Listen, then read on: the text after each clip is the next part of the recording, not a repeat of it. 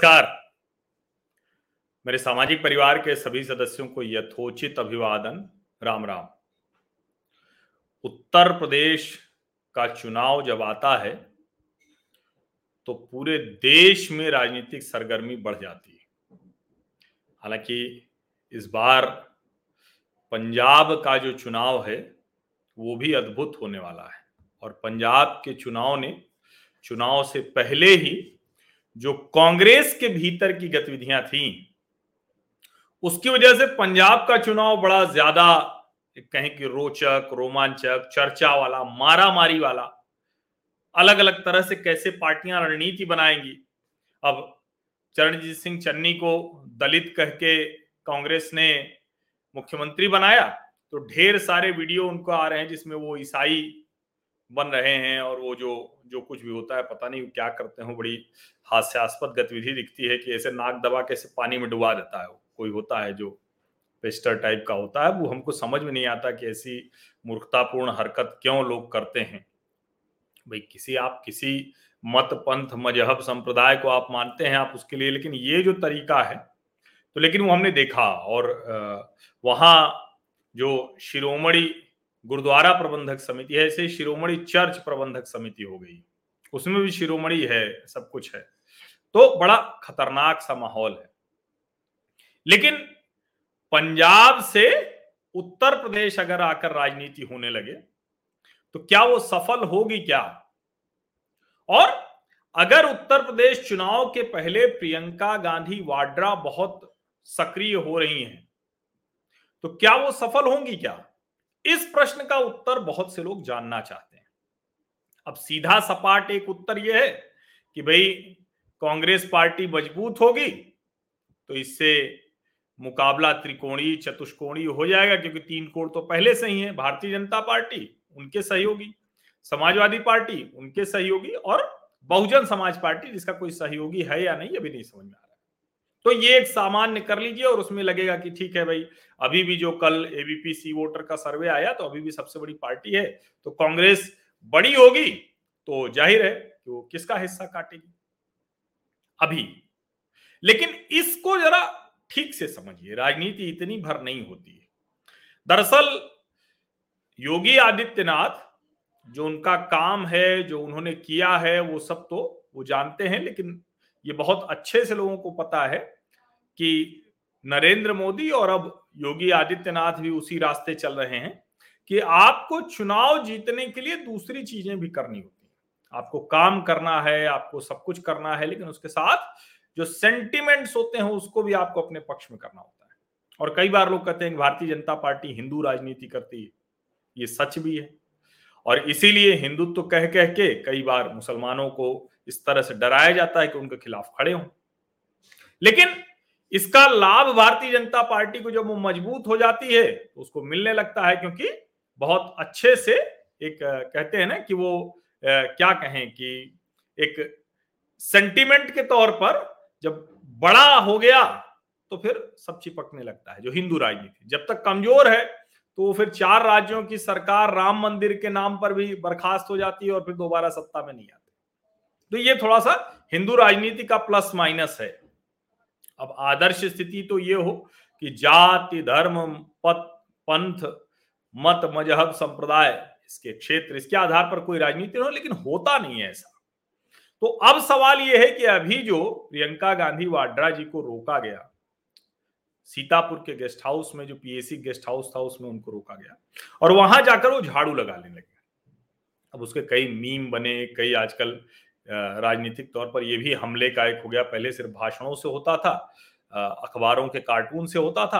अब वीडियो में बड़े ज़बरदस्त ज़बरदस्त मीम बनते हैं तो उसमें लिखा, दिखा दिया कि रंगोली बनी हुई है, कांग्रेस के चुनाव चिन्ह हाथ की और प्रियंका उसको झाड़ू लगा रही वो फर्जी था, पूरी तरह से बनाया हुआ था, लेकिन वो भी चला दिया गया। अब सवाल ये है कि ये जब सब योगी को पता था, और आप ध्यान से देखिए कि राकेश टिकैत के अलावा कोई भी स्मूथ तरीके से नहीं पहुँच पाया तो प्रियंका को भी इस तरह से रोकने या पहुँचाने की क्या ज़रूरत थी? या तो पहले ही रोक देते।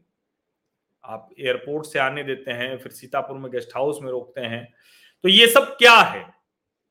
जब हम इसको देखते हैं तो दरअसल भारतीय जनता पार्टी ये चाहती है, और योगी आदित्यनाथ ये लगातार ये काम कर रहे हैं कि एक तो हिंदू मतों का पूरा ध्रुवीकरण उनके साथ हो। होता भी है। इसीलिए उन्होंने जानबूझकर एक टिप्पणी की थी कि इनके अब्बा जान और अखिलेश यादव ने उस पर प्रति टिप्पणी करके गड़बड़ कर दी। उसके बाद वो मसला खूब चला खूब लोगों ने उसको कहा और एक तरह से कहें कि उत्तर प्रदेश के विधानसभा चुनाव की जो टोन सेटिंग हुई वो उसी अब्बा जान से हुई। फिर तो बहुत से लोगों ने जिनको आ, मतलब हमारे तो पिताजी होंगे हमारे अब्बा जान क्यों होंगे? या जिसके अब्बा जान है, उसके अब्बा जान होंगे। लेकिन अब सवाल यही है कि अगर कोई कह रहा है, जैसे मान लीजिए किसी हिंदू को, अपने पिता को अब्बा जान कहने का मन है, तब तो ठीक है। लेकिन मान लीजिए कि जिसको नहीं मन है, वो भी हमारे अब्बा जान लिख के ट्विटर पर ट्रेंड कराते रहे। ये सब दिखा। तो इसने टोन सेटिंग कर दी। और अब जो ये झाड़ू लगाते हुए, जो योगी आदित्यनाथ का बयान है, जिसकी बड़ी आलोचना हो रही है, और ठीक बात है कि ऐसे कि इसी लायक छोड़ा है तो ठीक है। लेकिन योगी आदित्यनाथ के बयान को बहुत ध्यान से देखना चाहिए। उन्होंने ये नहीं कहा है कि हमने इस, ऐसा कर दिया कि अब प्रियंका गांधी बस झाड़ू लगा, ले लायक बची उन्होंने कहा कि जनता चाहती है कि कांग्रेस के नेता बस यही करें और इसीलिए वो करने लायक ही छोड़ा है। इसको ध्यान से सुनिएगा, जनता चाहती है और आज के समय में ये जो बयान के तरीके बदले हैं, ये जनता पर बहुत असर करते हैं, बहुत तेज़ी में वो जाकर चिपकते हैं। अब लोग कह रहे हैं कि प्रियंका ने सीतापुर के बाद फिर लौकुश नगर में वहाँ भी गई, उन्होंने झाड़ू लगा दिया तो ये तो पूरा माहौल बदल देगा। और कई जो कांग्रेस को कहें कि मज़बूत देखना चाहते हैं, मैं विपक्ष को तो मज़बूत देखना चाहता हूँ, लेकिन वो विपक्ष कोई भी हो सकता है, ज़रूरी नहीं कांग्रेस। वो कह रहे हैं कि प्रियंका तारनहार हो सकती है। प्रियंका जादू फूक सकते हैं। कोई पूछ नहीं रहा है कि भैया जादू फूकना था तो राहुल गांधी को क्यों भागना पड़ गया वायनाड? और मज़ा तो आता ना कि दोनों सीटें जीत लेते, फिर दूसरी से प्रियंका जी भी सांसद बन जाती। नहीं हो पाया। और मैं याद दिला दो, जिनको प्रियंका से बहुत उम्मीद हो गई है, कहीं की काशी से लड़ेंगे, नरेंद्र मोदी को हराएँगे, क्या हुआ? वाटर टेस्टिंग भर होकर रह गई। नरेंद्र मोदी को हराने का तो तब होता जब वो लड़ती और लड़ने का तब होता जब जरा सा भी उनको प्रतिक्रिया मिलती कि जीत भी पाएँगे या लड़ भी पाएँगे। वहाँ से तो ये संकेत आया, कांग्रेस पार्टी के लिए बड़ी आशंका कि प्रियंका हवा हो जाएँगी, साफ़ हो जाएँगी काशी से। ये आप समझिए। और मैंने उस वक्त उनको कांग्रेस के नेताओं को सलाह दी थी कि उनको प्रयागराज चुन लेना चाहिए। वहाँ से भाजपा के उतने मज़बूत नेता, बड़े नेता नहीं लड़ रहे थे। फूलपुर से लड़ जाती नेहरू जी की सीट से। लेकिन सच ये है कि कांग्रेस के अंदरूनी सर्वे ने बताया कि एक भी सीट वो जीतने की स्थिति में नहीं रहेंगे। अब सोचिए, पश्चिमी उत्तर प्रदेश के प्रभारी थे ज्योतिरादित्य सिंधिया, पूर्वी की प्रभारी थी प्रियंका गांधी वाड्रा। तो पश्चिमी में तो भाई पहले भी कोई सीट नहीं जीते थी, जीती थी कांग्रेस। पूर्वी में तो एक था ना, अवध की सीट थी, अमेठी की। पारंपरिक सीट थी और मैं मानता हूँ कि इससे शर्मनाक गांधी परिवार के लिए कुछ नहीं, अगर वो अमेठी से हार जाए। क्योंकि निन्यानवे वाले चुनाव में जब संजय सिंह चुनाव लड़े थे भाजपा से, और उस चुनाव के दौरान मैं अमेठी में था, क्या वहाँ की जनता बोलती थी, गांधी परिवार है, बहू है हमारी, बिटिया है हमारी, ऐसे बोलते थे।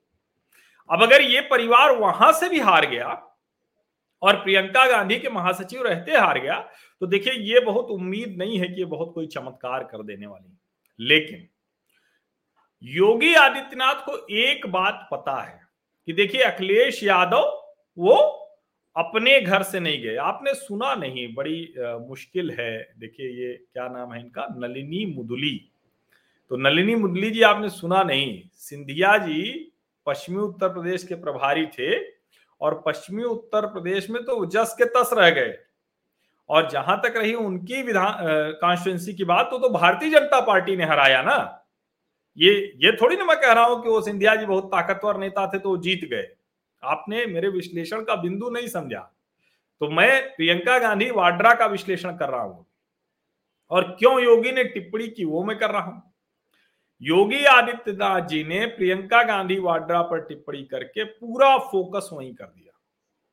अब ज़ाहिर है, लोग कोशिश करेंगे कि ये तो जैसे कांग्रेस ने किया भी है, वही वीडियो ट्वीट करके और लिखा है, झाड़ू लगाना स्वाभिमान का काम है, अपनी सोच बदलिए।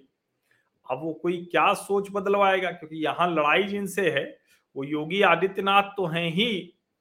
और अभी सोचिए कि प्रधानमंत्री नरेंद्र मोदी, जो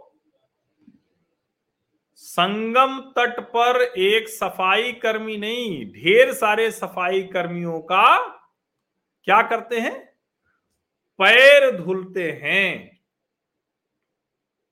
बताइए, पैर धुलते हैं और जिस भाव से वो धो पोछ रहे हैं पैर, वो अपने आप में अद्भुत है। तो ये वाली तो रणनीति नहीं काम करेगी। मतलब अगर आप कोशिश करेंगे कि ये सफ़ाई कर्मी विरोधी, दलित विरोधी, ये फिर सफ़ाई अभियान की बात आ जाएगी प्रियंका जी ने तो अभी झाड़ू पकड़ी और आम आदमी पार्टी का झाड़ू चुनाव चिन्ह है। लेकिन मोदी जी तो झाड़ू पकड़ के कब से उनकी पार्टी के नेता तो पाँच पाँच दस दस ऐसे झाड़ू लगाते ही रहते हैं जिसे प्रियंका जी लगा रही तो ये कोई मुद्दा नहीं बनने वाला है। लेकिन इससे बज क्रिएट हो रहा है। कांग्रेस पार्टी को जो विपक्ष है, उसमें जो लोग देखते हैं कि मोदी विरोध में कहा वोट देंगे तो उनको बस दिख रहा है। अब्बा जान से टोन सेटिंग के बाद ओवैसी भी वही कह रहे हैं। कांग्रेस भी आएगी। और यहाँ पर जाकर योगी आदित्यनाथ और भारतीय जनता पार्टी, उनके लिए ये बहुत अच्छा होगा। और मायावती जी कहीं गई नहीं है। वो मैदान में है, अभी और जम के मैदान में आएँगी। तो बहुत सोच समझकर, जानबूझकर योगी आदित्यनाथ ने प्रियंका गांधी वाड्रा को पर ये टिप्पणी की।